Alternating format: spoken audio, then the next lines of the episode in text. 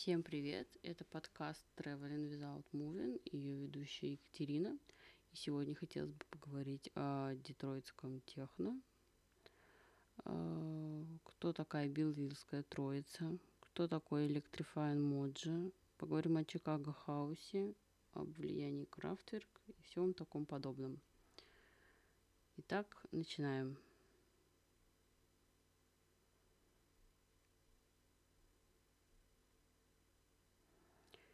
Чикаго находится всего в 300 милях от Детройта. Добраться туда можно за 4 часа.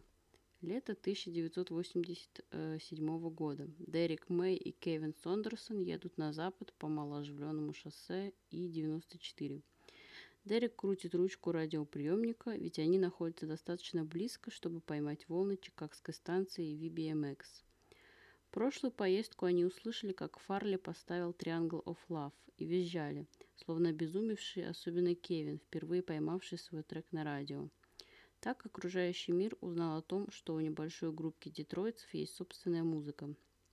Чуть позже у них окажется еще больше доказательств. Целый чемодан новеньких пластинок с Transmod, KMS, плюс немного релизов Metroplex, лейбла их еще общего друга Хуана – отпечатанные специально для чикагских магазинов. Когда они выгрузят свои коробки, то получат деньги от прошлой поставки и на них прикупят немного свежих чикагских хаус-треков. Домой в Детройт эти продюсеры вернулись с идеей новой танцевальной музыки. Чистый модернистский синтезированный соул. Правда, лишь в Чикаго они могли прочувствовать свои композиции в полной силе.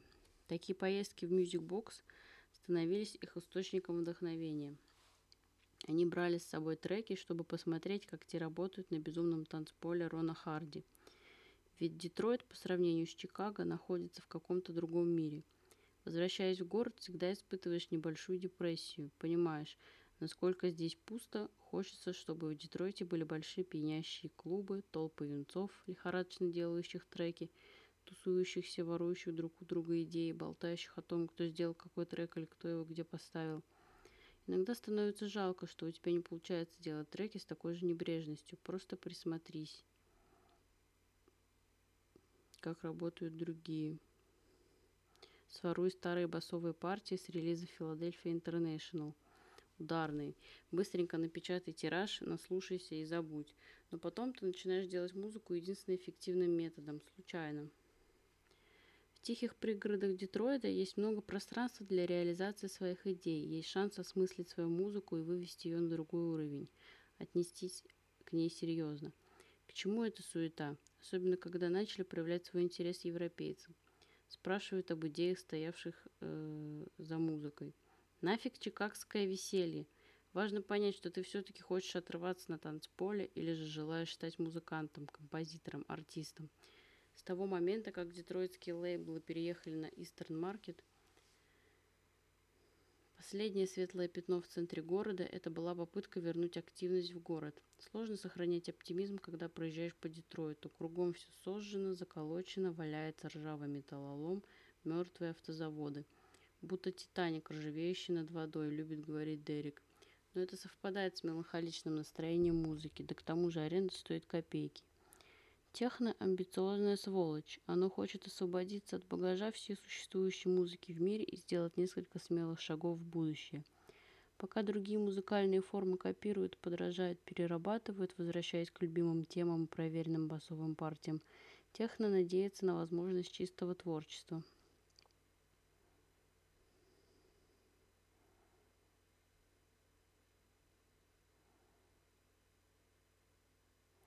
Оно отбрасывает описание в пользу абстракции, пытается достичь чего-то нового и смелого, безусловно высоких идеалов.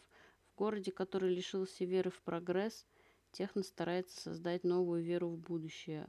Основной вопрос можно сформулировать так. Если хаос – это обычная диско, сыгранная микрочипами, то какой же тогда шум машины могут создавать самостоятельно? Electrifying Mojo Детройт – город моторов. Здесь Генри Форд первым запустил массовое производство, заложив фундамент самого сконцентрированного в мире центра по производству автомобилей. Здесь Берри Горди основал другой конвейер – поп-фабрику Мотаун, бесперебойно снабжавшую Америку 60-х оптимистичным соулом. Матаун был музыкой полной занятости, общим звучанием для черных и белых, работавших спиной к спине на детройтских автозаводах. Чуть позднее, все то же благоденствие Детройта, позволило Джорджу Клинтону соединить сырой соул с усилителями Маршалл, добавить внушительную дозу кислоты и создать фантастический панк-рок «Парламент Фанкаделик». К тому же город внес свою лепту и в рождение панк-рока, и MC5, и Игги Поп родом из Детройта. И здесь же, когда в 80-х заводы начали перебираться в другие места, а город начал умирать, три технореволюционера стали разрабатывать новую форму музыки. Хуан Аткинс, Дерек Мэй и Кевин Сондерсон встретились в средней школе в Бельвилле, населенном пункте, находящемся к западу от Детройта и университетского кампуса Энн-Арбор. Они были чернокожими из пригорода, где жили преимущественно белые. Дерек с Кевином дружили с детства, оба мечтали играть в профессиональной лиге американского футбола, но именно музыка скрепила их дружбу. Все трое подростков слушали ночное радиошоу The Midnight Funk Association. Всякий раз их завораживал гипнотический голос и интересная музыка от диджея Чарльза Джонсона, выходившего в эфир под псевдонимом Electrifying Mojo. Моджо игнорировал расовый сепаратизм, присутствующих на городских радиоволнах, и делал ставку на массу футуристических звуков. Он соединял галактический фанк местных геро героев парламент фанкаделик с эклектичной подборкой саундтреков, классической музыки и последних новинок европейского синтепопа.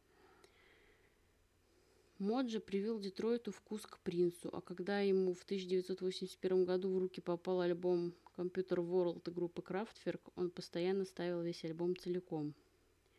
Моджи был родом из Литл Рока, штат Арканзас, начал карьеру на Филиппинах, а объявился в детройтском радиоэфире в 1977 году. Его отказ подчиняться сложившимся правилам означал, что его программа постоянно кочевала с одной радиостанции на другую – Ненасытный аппетит Моджа к новой необычной музыке стал для Белвиллской троицы важной штукой. Моджа напитывал их музыкой и распалял вкус к ней. В конечном счете он стал одним из первых, кто начал играть их пластинки. Сыграв важную роль в чувственности будущего техно, он старался культивировать вокруг своей персоны атмосферы загадочности и бесплотности – на фотографиях он обычно оставался затемненным силуэтом, и нет никакого сомнения в том, каким влиянием пользовалось его шоу. Каждую ночь в определенный момент он делал характерные аранжировки в духе пифанк, создавая у слушателя ощущение, будто приземляется корабль-носитель. А сам Моджи советовал своим слушателям включать огни, чтобы указать астронавтам путь домой. Эта музыка попадала в зажиточные дома Бельвилля, где деньги детройтского прошлого осели в домах с видом на озеро и деревья. Здесь популярностью пользовались вечеринки, устраиваемые в саду, и спортивные состязания старшеклассников, а увлечение музыкой подпитывалось дорогим оборудованием. Это важно, подчеркивает Дерек. Хуан, Кевин и я были выходцами из среднего класса, даже из верхних слоев среднего класса, поэтому большинство людей, с которыми мы общались, были очень богатыми. Вокруг нас не было и следа бедности.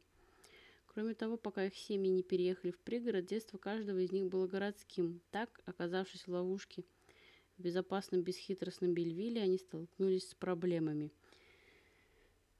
Ограниченность Бельвилля оказалась для них шоком. Помню, как меня впервые обозвали нигером, я даже не понял, что это значит, говорит Кевин. Тогда там жило три или четыре чернокожих семьи. Когда мы туда переехали, кто-то взял и раскидал мусор по нашему саду. У Дерека все было по-другому. Оказавшись первый день в школе, он присел поесть рядом с Троем, белым мальчиком, с которым общался все лето. Среди благовоспитанных белых детей два шумных черных подростка с разных концов гетто активно обменивались бранью и кидались друг друга жареной картошкой. «Эй, чувачок, ты чего это с белыми сидишь?»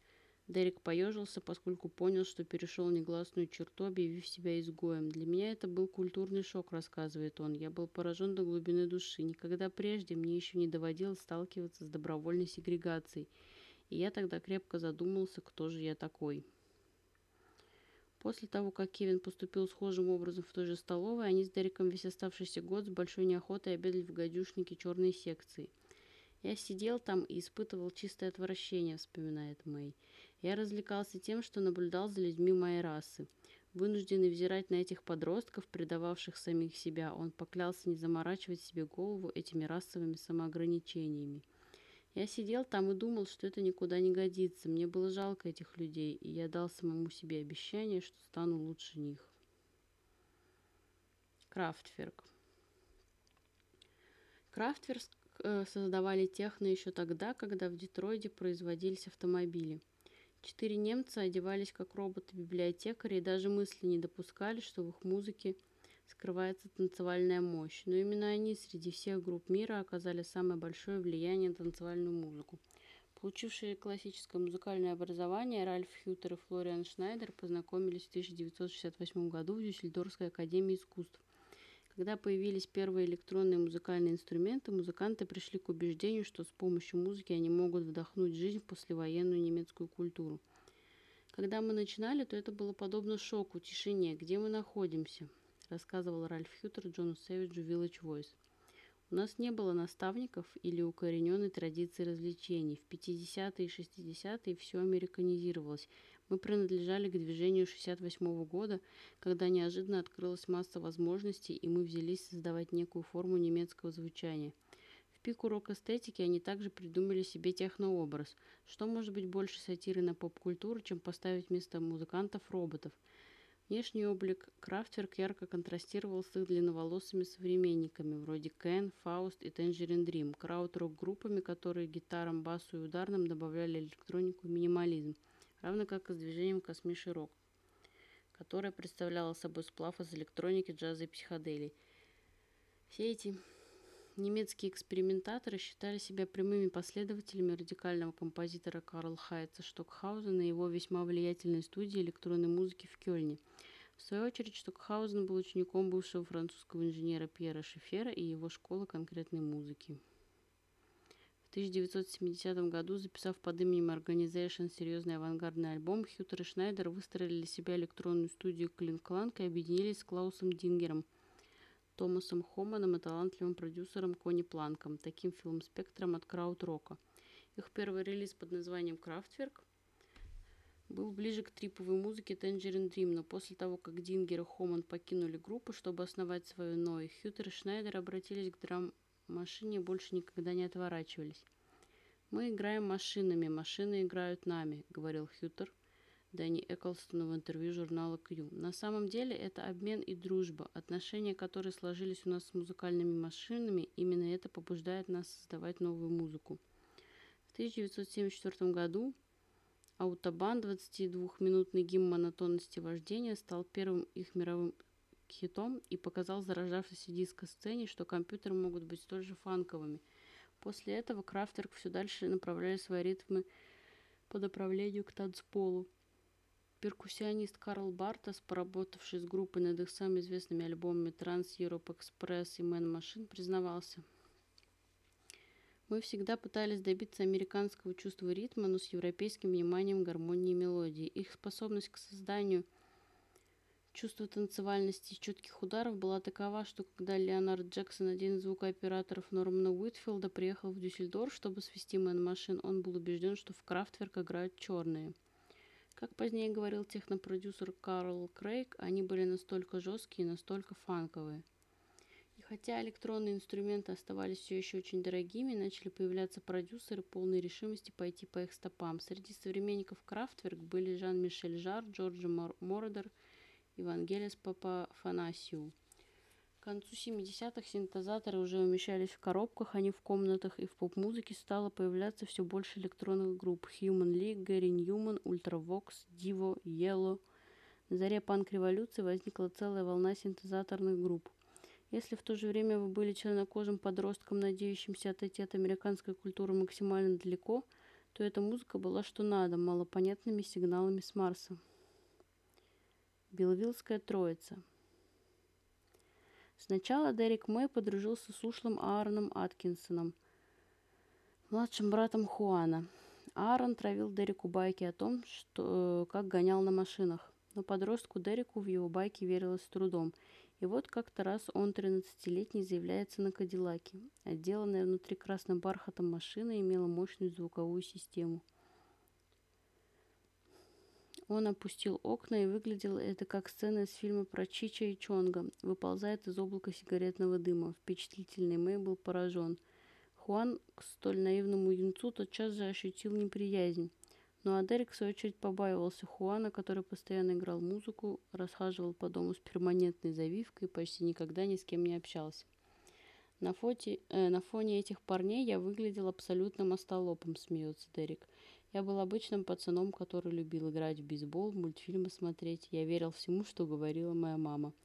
Лед между ними растаял после игры в шахматы, но именно музыка скрепила их дружбу. Хуан записал Дереку на кассету, что он оставил у него дома, музыку Гарри Ньюмана, Крафтверк, Тенджерин Дрим, и Хуан мне говорит, я тебе как есть скажу, записал тебе на кассету всякой фигни, которая тебе может не понравиться.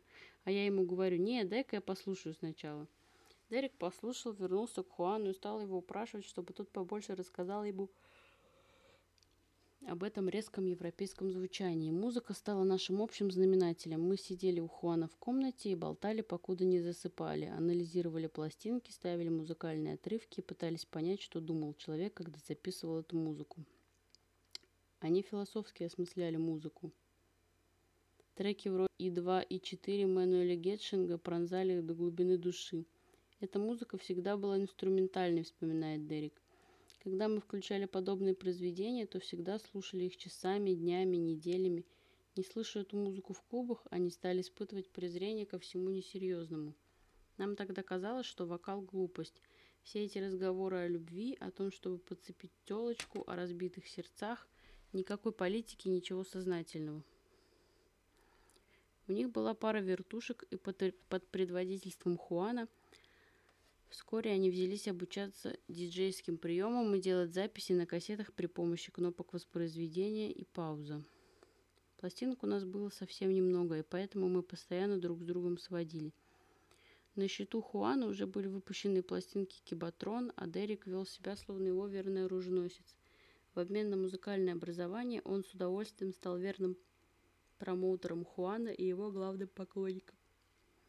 Завершил формирование этого трио, привнес с собой совершенно иной взгляд на мир Кевин Сондерсон. Его отец был риэлтором, а мать читала в колледже лекции.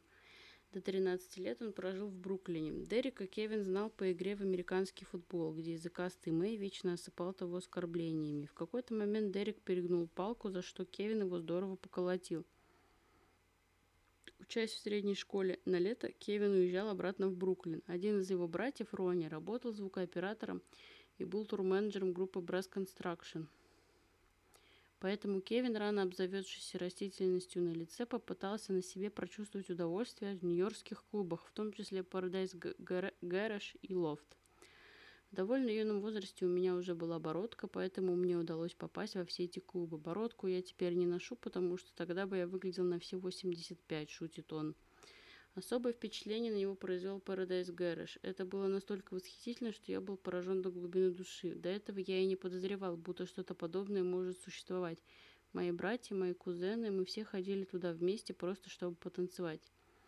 Пока его друг Дерек начал делать музыку с Хуаном, сам Кевин продолжал сохранять, верность спорту. Они делали треки года четыре, пока я всерьез не стал подумывать о диджействе, но в конечном счете он составил им компанию при создании студии и записи музыки, а его эстетика, нацеленная больше на клубы, принесла ему самый грандиозный их из всех троицы успех.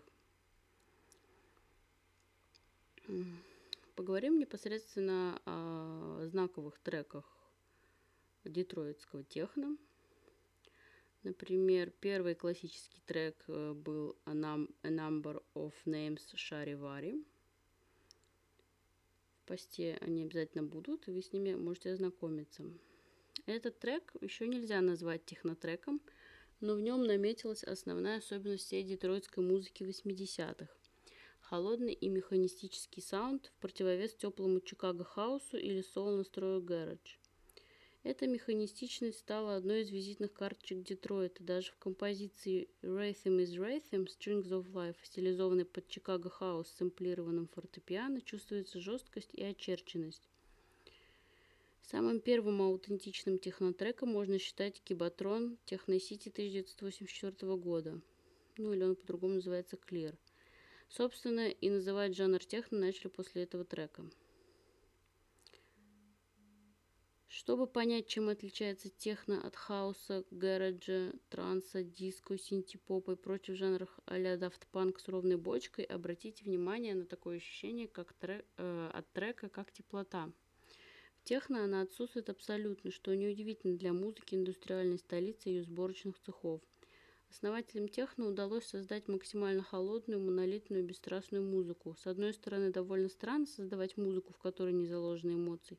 С другой – нет жанра лучше, когда вам нужно забыться или начать двигаться на танцполе. Если говорить ассоциациями, классическая техно – это будущее в духе первой части Робокопа. Неудивительно, что детройтская музыка звучит подобным образом. С 1979 по 1984 годы половина черного населения, занятого в автомобильной индустрии, 50%, 50% потеряла работу. Автоматизация производства освободила население от труда и от денег на жизнь. Детройт техно расцвело одновременно с этим явлением. Забавно, что средства выразительности этого жанра драм-машины и синтезаторы не хуже освободившие многих живых музыкантов от работы.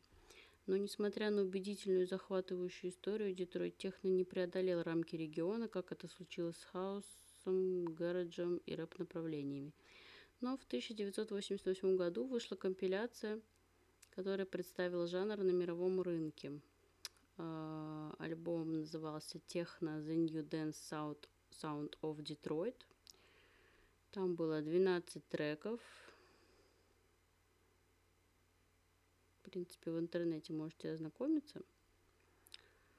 Э, эта пластинка не совсем точно отражает э, техносцену того времени. Здесь скорее звучит хаос. Но пластинка пришлась ко двору на английской сцене как раз когда волна acid хауса начала сходить на нет, и людям понадобился новый саунд.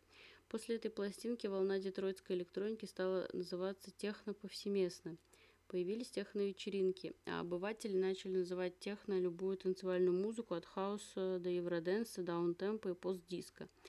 Даже сейчас техно используется в качестве зонтичного термина для множества жанров.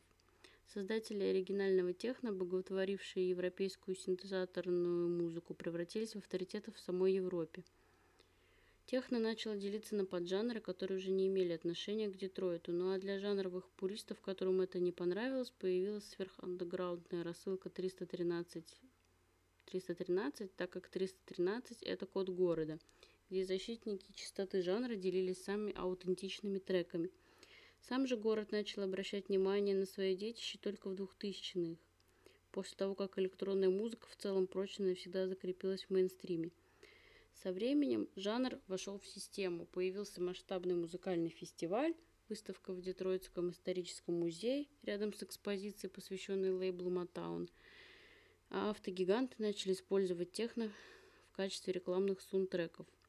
Спустя 40 лет жанровые рамки размылись, и сейчас Детройт Техно скорее указывает на происхождение автора, чем на наполнение музыки.